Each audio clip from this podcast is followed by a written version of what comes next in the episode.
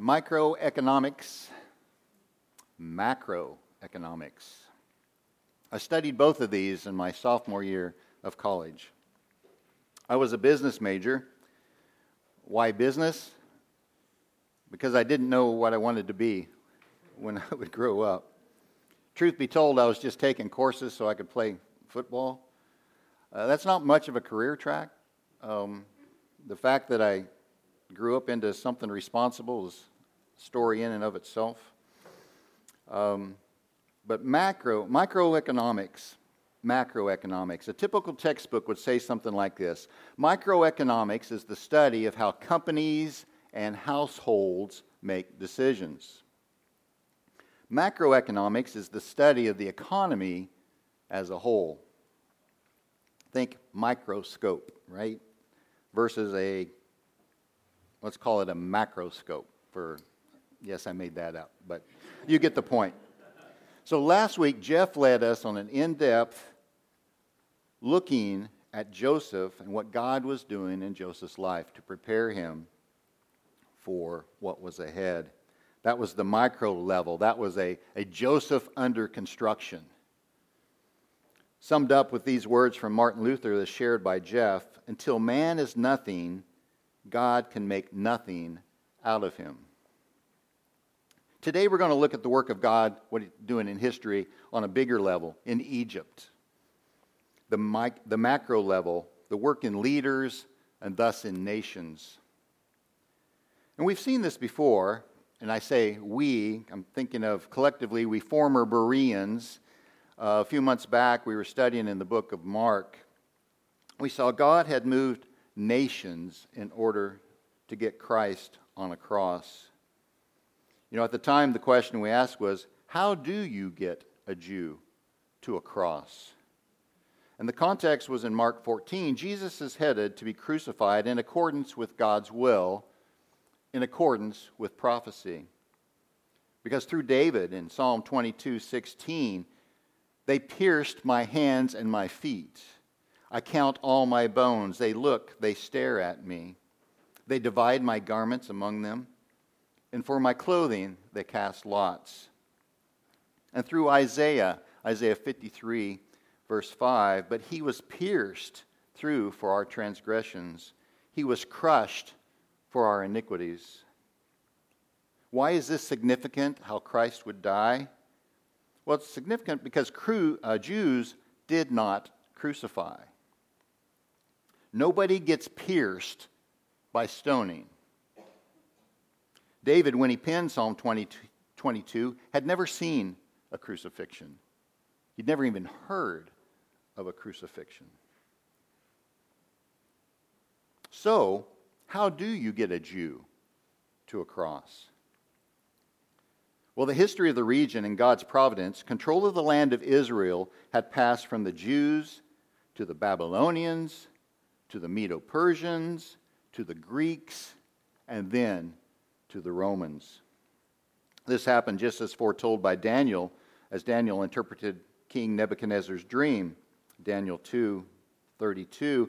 The head of the statue was made of fine gold, its breast and its arms of silver, its belly and its thighs of bronze, its legs of iron, its feet partially of iron and partially of clay, representing the succession of all these nations.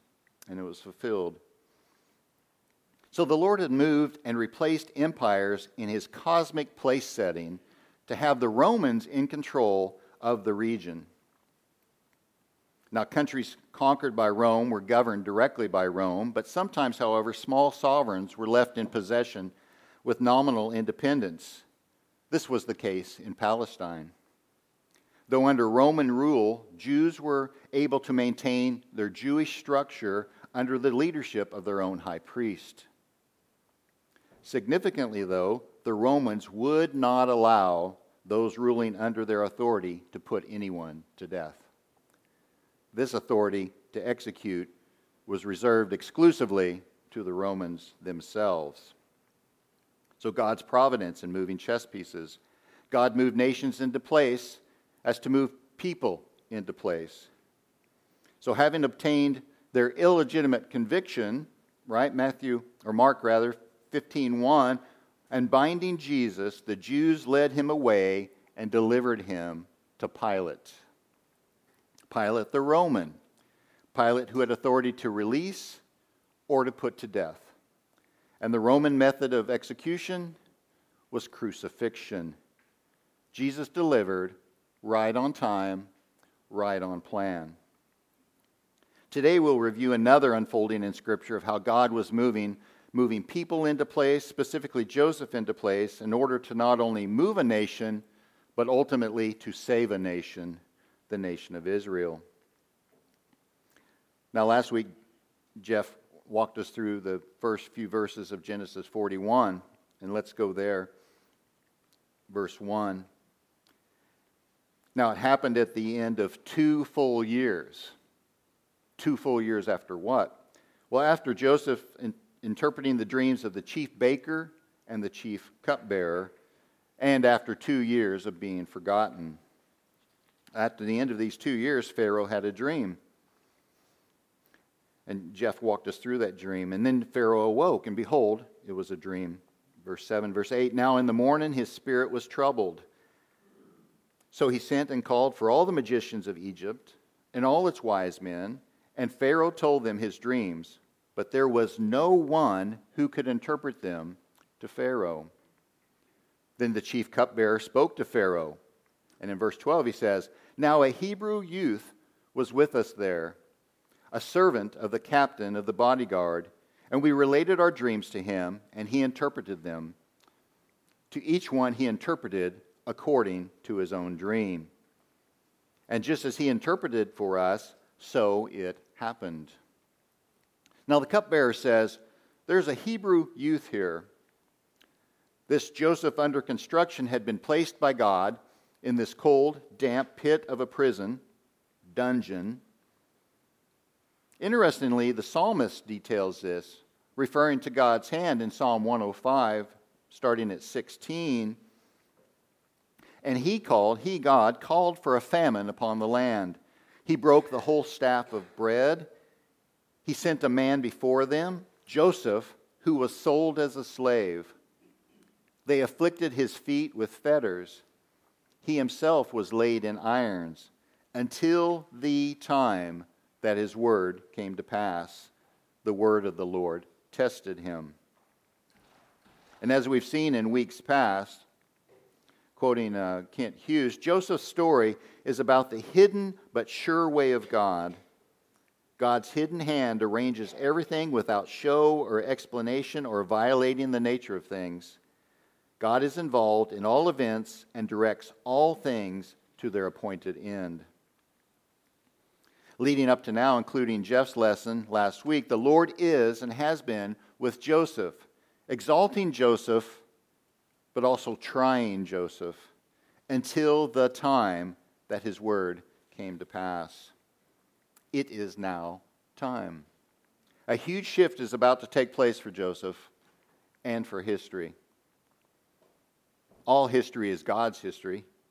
And today we're going to see 4 ways that God guided history leading up to and during the interchange between Joseph and Pharaoh. He does it first by having God's man in place. Based upon the cupbearer's recommendation to summon the Hebrew youth, and actually Joseph was about 30 years old at this time, so that's pretty good. Still be a youth at 30. We'll take that, right? But this Hebrew youth, right? Verse 41:14, Pharaoh sent and called for Joseph, and they hurriedly brought him out of the dungeon. And when he had shaved himself and changed his clothes, he came to Pharaoh. Now Joseph had started as a favored son in his own father's household to being sold as a slave, then to favored steward, to being a common prisoner, then a responsible prisoner, and then a forgotten one. Now that God's set time has come, Joseph is prepped to be ushered out of the pit of prison. Now, let me say, during these years of prison and confinement, I suspect hygiene and style were probably not high on the list. Probably not much options for prisoners, if even available. So letting prisoners have access to anything sharp enough to shave yourself, that would probably make any prison guard a little nervous. But Joseph has an important appointment to get cleaned up for, though we are not told if he knew why he was being prepped. And shaving in Egypt was very important. Not only his beard, but in Egyptian culture at the time, it would include his head as well. Kenneth Matthews writes, verse 14 initiates the transformation of Joseph the Semite into Joseph the Egyptian.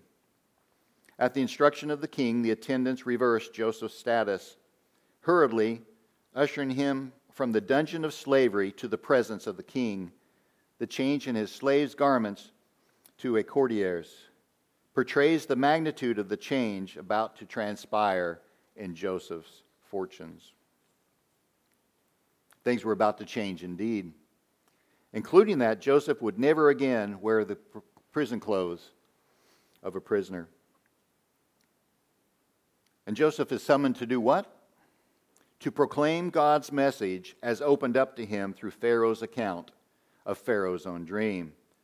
Thus, the second way we see God guide is God's message is in place. And the message came through the dream. Verse 15.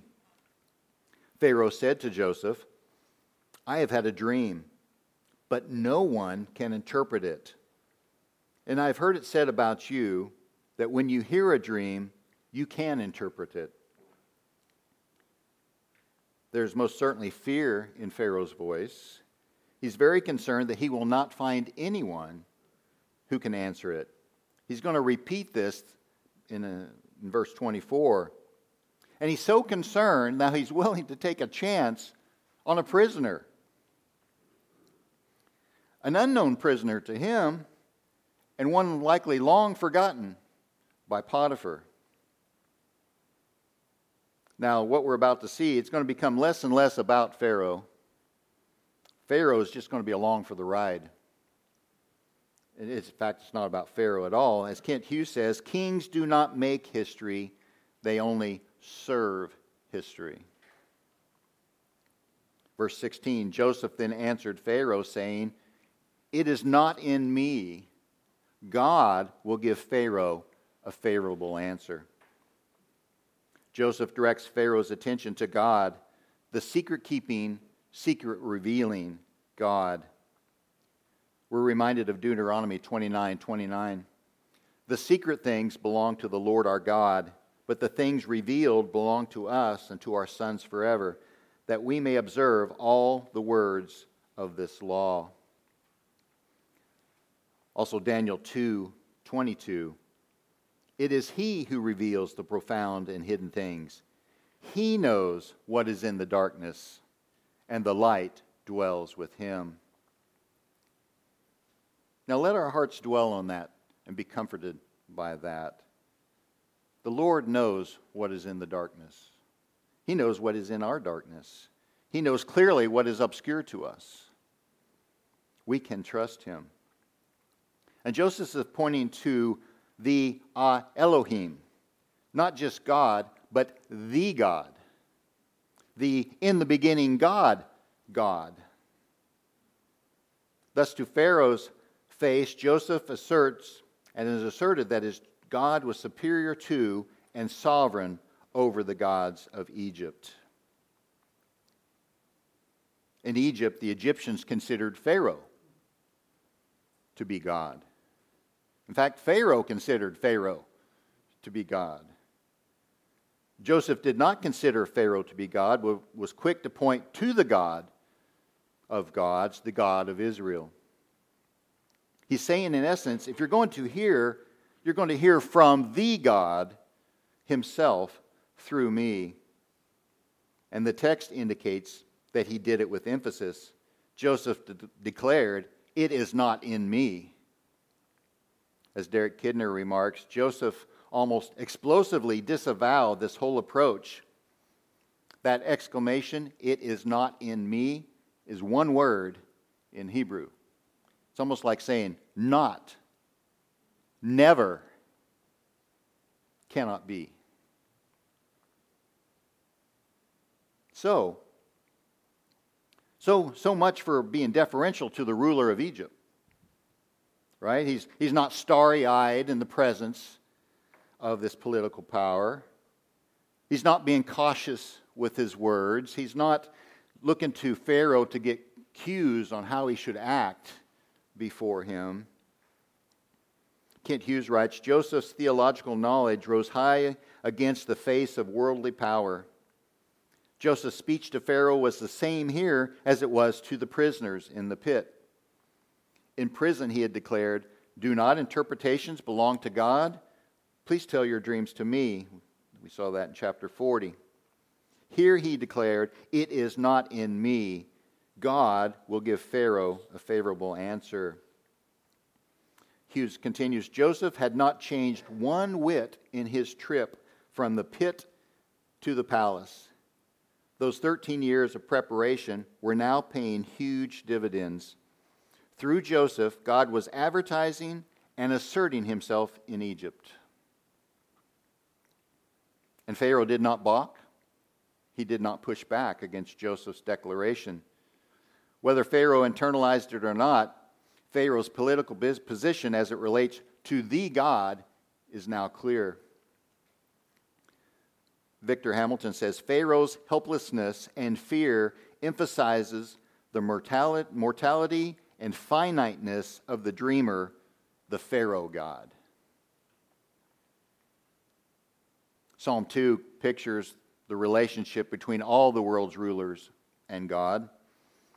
Psalm 2, verse 1, why are the nations in an uproar and the peoples devising a vain thing? The kings of the earth take their stand, and the rulers take counsel together against the Lord and against his anointed, saying, let us tear their fetters apart and cast away their cords from us. He who sits in the heavens laughs. The Lord scoffs at them.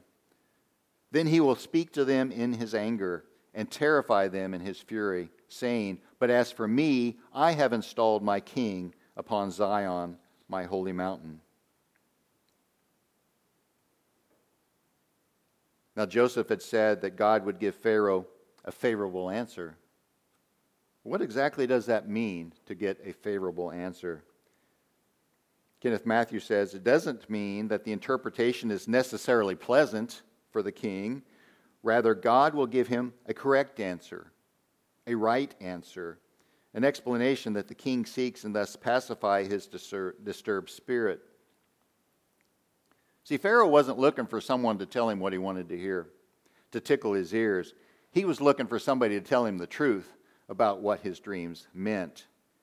And desperate and still afraid, Pharaoh now says to Joseph in verse 17, in my dream, behold, I was standing on the bank of the Nile, and behold, 7 cows, fat and sleek, came up out of the Nile, and they grazed in the marsh grass. Lo, 7 other cows came up after them, poor, very ugly, and gaunt, such as I had never seen for ugliness in all the land of Egypt. Gaunt means literally lean of flesh. Pharaoh had never seen anything so distressing in cattle. We could call it pitiful. Reminds me of the animals you see on the commercials. They're trying to get you to open your checkbook and support, these, right? But more than pity, this was disturbing. And his description was more detailed here than in his previous description. For now he describes them as poor, very ugly, still gaunt. Verse 20, and the lean and ugly cows ate up the first 7 fat cows. Yet when they had devoured them, it could not be detected that they had devoured them, for they were just as ugly as before. Then I awoke. Then Pharaoh continues, verse 22, I saw also in my dream, and behold, 7 ears, full and good, came up on a single stalk. And lo, 7 ears, withered, thin, scorched, scorched by the east wind, sprouted up after them. And the thin ears swallowed the seven good ears. Then I told it to the magicians, but there was no one who could explain it to me. The king concludes where he began. There is no one. Pharaoh is primed to listen. He's concerned. He's frustrated at the failure of the magicians. He's terrified even of the unknownness of this dream. In desperation, he's ready to pay attention to one pulled out of a dungeon on a recommendation. This brings us to God's revelation in place.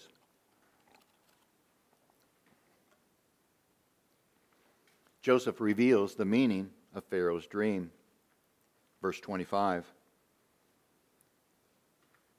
Now Joseph said to Pharaoh, Pharaoh's dreams are one and the same.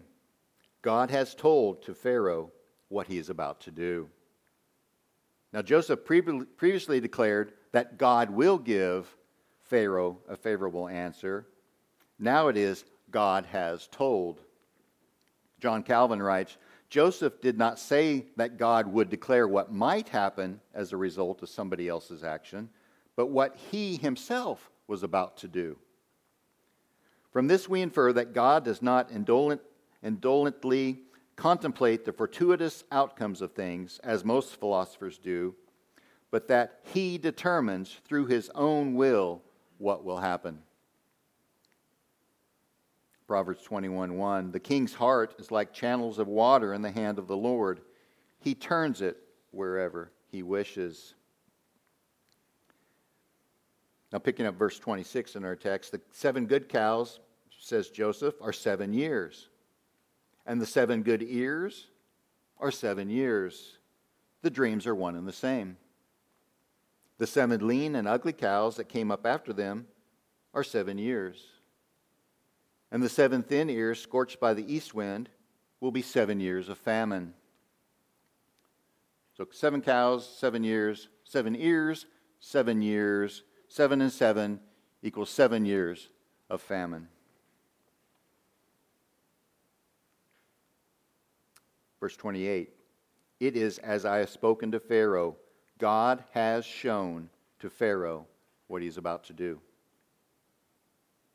So we've seen God will give, God has told, God has shown. Joseph speaks boldly. He speaks prophetically. And it's interesting what small a role Pharaoh has in where this is headed.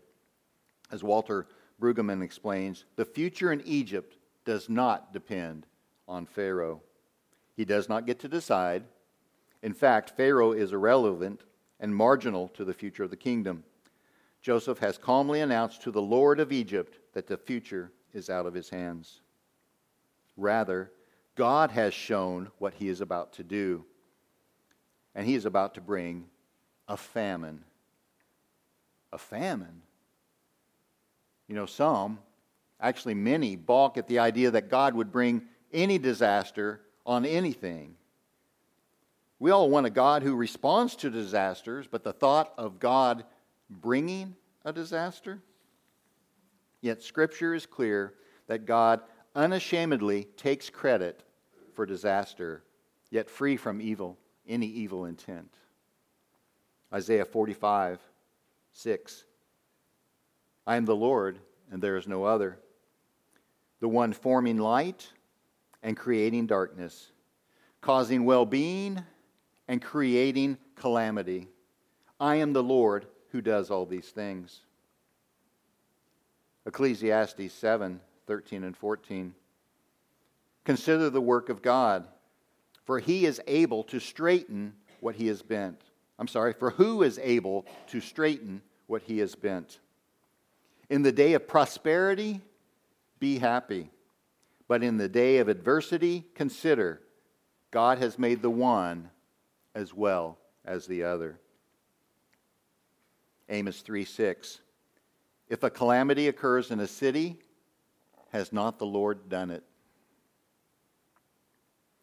Joseph declares to Pharaoh in verse 29, behold, 7 years of great abundance are coming in all the land of Egypt, and after them 7 years of famine will come, and all the abundance will be forgotten in the land of Egypt, and the famine will ravage the land.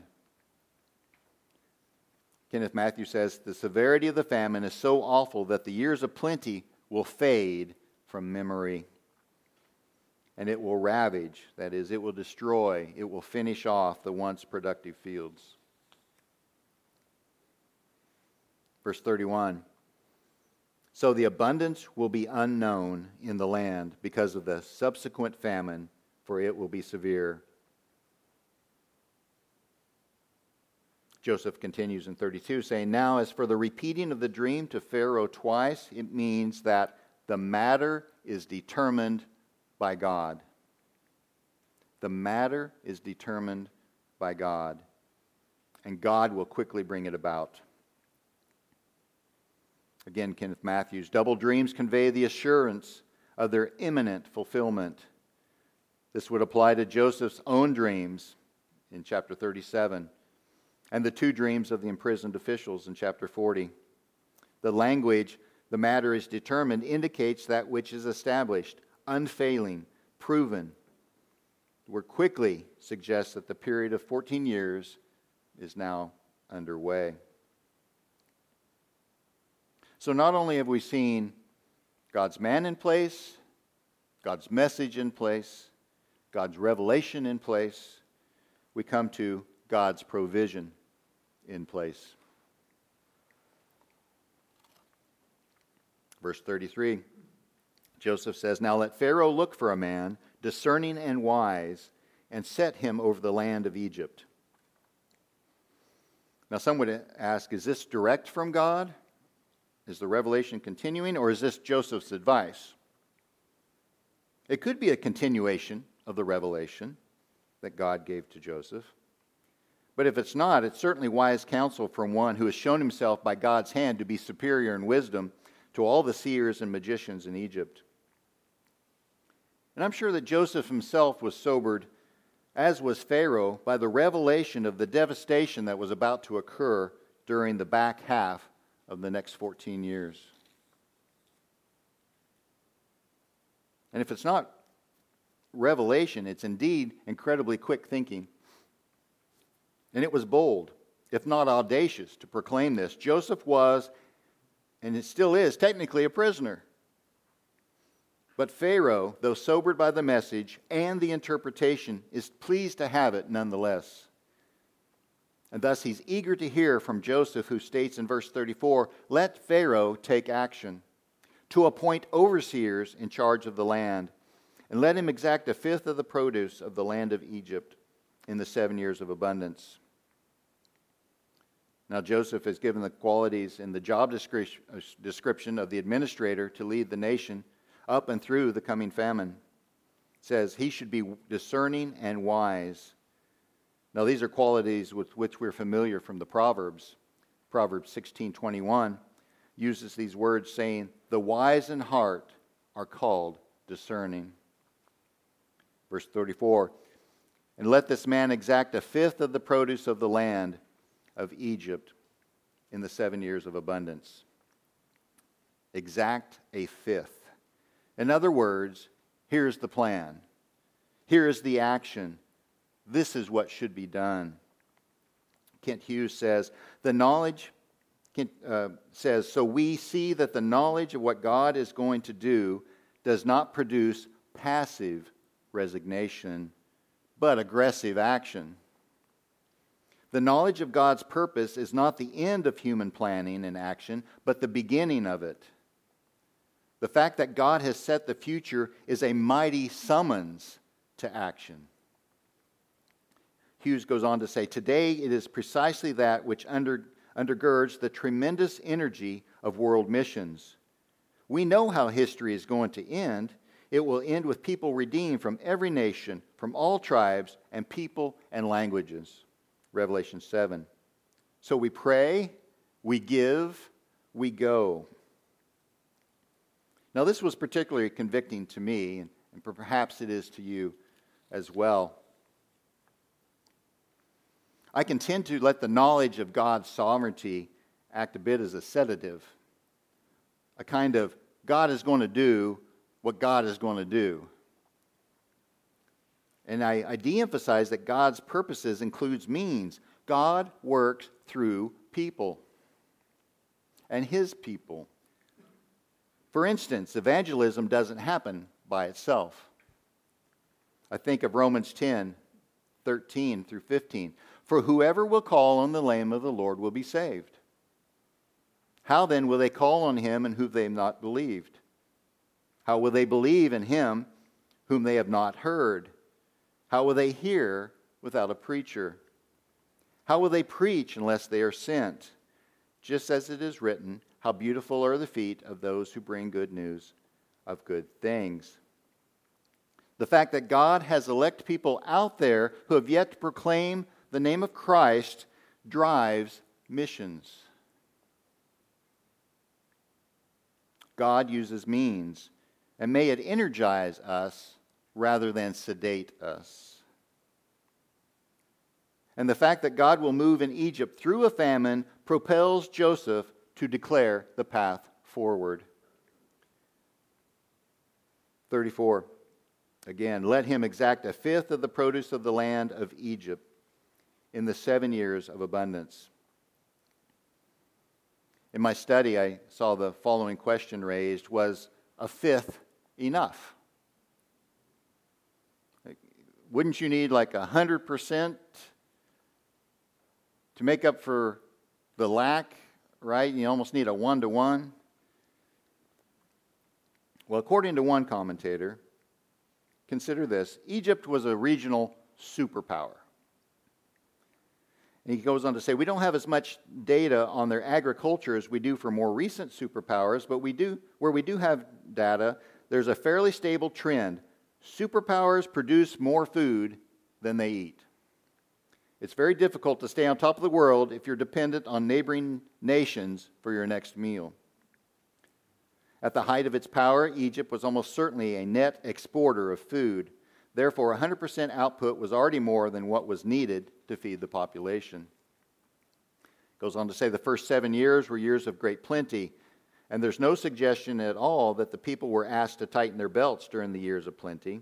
Ergo, 80% of the harvest was at least as much than was necessary to feed Egypt's population, plus their trading partners. In times of famine, animals are slaughtered in greater numbers.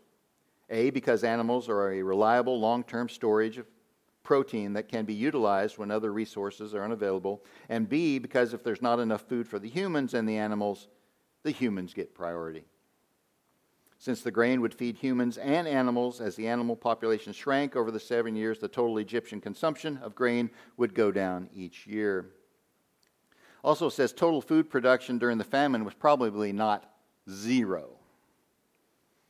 So there would still have a marginal contribution to the food supply from ongoing production, slowing the rate of inventory depletion. And was it enough? Well, I'm stealing somebody's thunder, but yes, right? Because people show up, right, during the famine to get some food, right? Egypt wouldn't be sharing if it wasn't working out very well for them.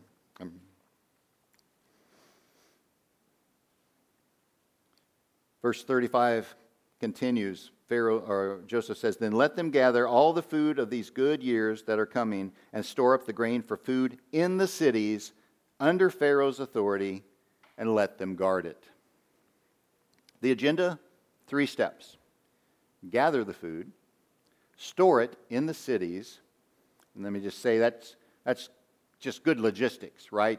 Rather than transporting it all into one place and have this huge, keep it out in the regions where it can be distributed easily. And then they say, let them guard it. And I just thought, they had a theft problem back then too, right? I mean, that's an age-old problem. You got to guard what you want kept, right? Let them guard it. And to do it under Pharaoh's authority, literally it says, under the hand of Pharaoh.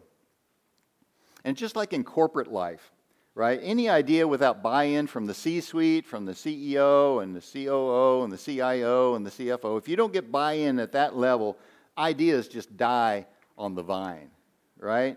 So here we've got this under Pharaoh's authority, So the full weight of royal authority ensures that full compliance is going to happen and their cooperation of the people.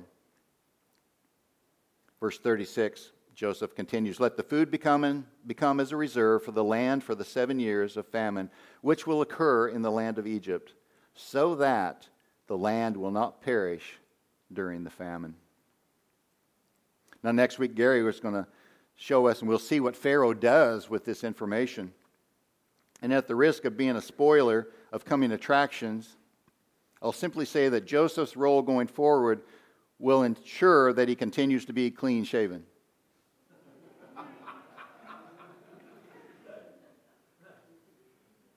Well, what can we make of this as way of application? We can say that God's sovereignty has been dripping from the text today. Statements such as, God will give, God has told, God has shown, God will bring. A key statement from today's text was Joseph's declaration, the matter was determined by God. And we believe that it was. Now, in Romans 15:4, it says, "For whatever was written in earlier times was written for our instruction, so that through perseverance and the encouragement of the Scriptures, we might have hope." And we are indeed encouraged when we read of God's hand in the past with Joseph. And we also believe the future is secure and determined equally as much by God. Tom has been walking us through, teaching us through Revelation. We're encouraged and comforted by God's sovereignty over the end times. We're encouraged by this, the revelation of and by our Christ, the Lamb, the warrior king. But what about now? The story is told when Bulstrode Whitelock was preparing to embark as Oliver Cromwell's envoy to Sweden in 1653. He was feeling anxious about the tumultuous state of his nation. England had recently gone through civil war and, for the first and only time in its history, had executed its own king, Charles I. The army and the government were at odds. It was difficult enough figuring out which direction the country was headed, let alone representing it to another country. We probably have that problem now. The night before his journey, Whitelock nervously paced about. A trusted servant, noticing his employer was unable to sleep, approached him. This exchange took place. "Pray, sir, will you give me leave to ask you a question?" "Certainly." "Do you not think that God governed the world very well before you came into it?" "Undoubtedly." "And do you not think that God will govern it quite as well when you're gone from it?" "Certainly." "Then, sir, excuse me, but do you not think that you may trust him to govern it quite as well as long as you live?" We can trust him. God speaking in Isaiah 46:9 and 10, "Remember the former things of old. I am God, there is no other. I am God, and there is no one like me, declaring the end from the beginning, and from ancient times things not yet done, saying, my purpose shall stand, and I will fulfill my intention." Our timeless truth for today is God has the past in place, the future in place, and also today in place.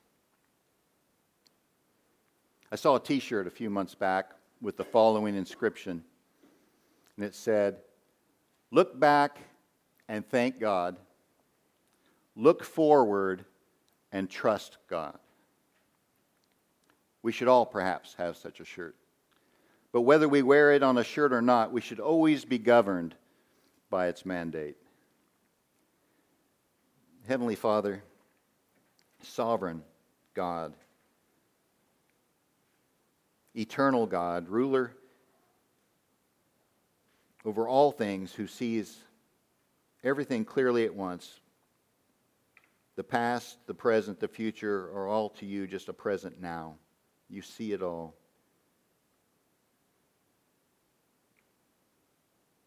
Lord, forgive us for our lack of faith, for our trepidation at the things that are going on. Macro level in the world, micro level in our own lives. Father, we do look back at the life of Joseph and what you were doing in Egypt, and we say, yes, we know and we see that you were sovereignly over all of that. Every aspect of Joseph's life, whether he was exalted, whether he was in a pit, whether he was left to wait, everything about that, where he was located, when he was located, how long he was located, was sovereignly determined. And we look ahead, and we do look at the book of Revelation. We do know how it ends, and we're comforted, and we cheer, and we're ready to be part of that parade, ready to join Christ and watch Christ, our Lamb, Christ, our Warrior King. Father, it's this middle that we struggle with. Forgive us for struggling during the day-to-day to trust you. You are trustworthy. You have shown yourself trustworthy. We ask that you forgive us. We ask you that you encourage us. We ask this in Christ's name. Amen.